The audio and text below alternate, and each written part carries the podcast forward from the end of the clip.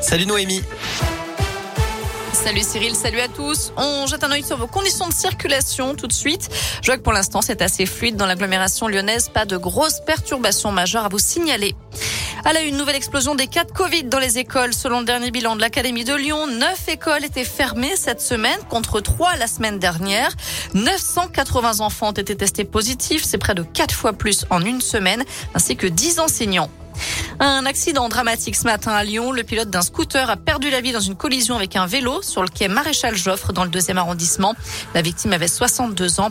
Quant à la cycliste, âgée de 42 ans, elle a été transportée à l'hôpital en urgence absolue.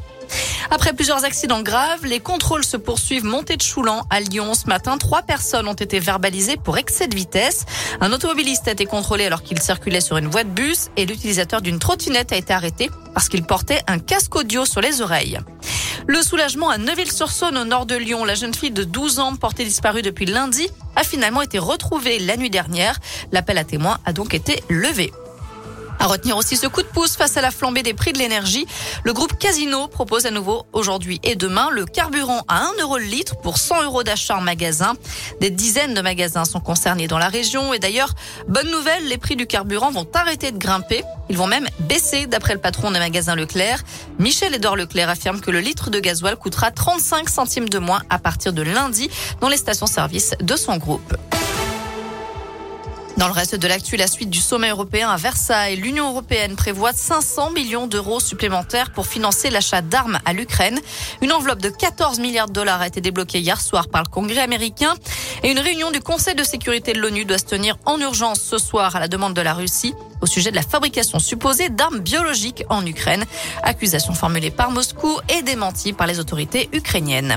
À la page des sports, du rugby à suivre ce soir. Le 15 de France, toujours invaincu dans le tournoi Destination, joue au Pays de Galles à 21h.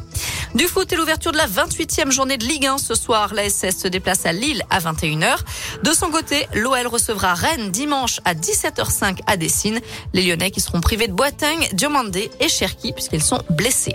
Et puis il y aura du changement pour les ballons d'or, ces fameux prestigieux trophées de meilleurs joueurs et meilleures joueuses attribués par France Football. Dorénavant, ils porteront sur la saison sportive et non plus sur l'année civile. Le magazine annonce aussi que le jury du ballon d'or sera resserré et les critères d'attribution seront plus clairs grâce à un nouveau règlement. Voilà, vous savez tout pour l'actu. Côté météo cet après-midi, on reste malheureusement dans la grisaille. Ça va être encore très nuageux. Beaucoup de vent attendu, des rafales allant jusqu'à 60 voire 70 km heure. Et à partir de demain, malheureusement, on aura encore beaucoup de grisaille et surtout le retour de la pluie. Les températures ne dépasseront pas les 12 degrés en Auvergne-Rhône-Alpes.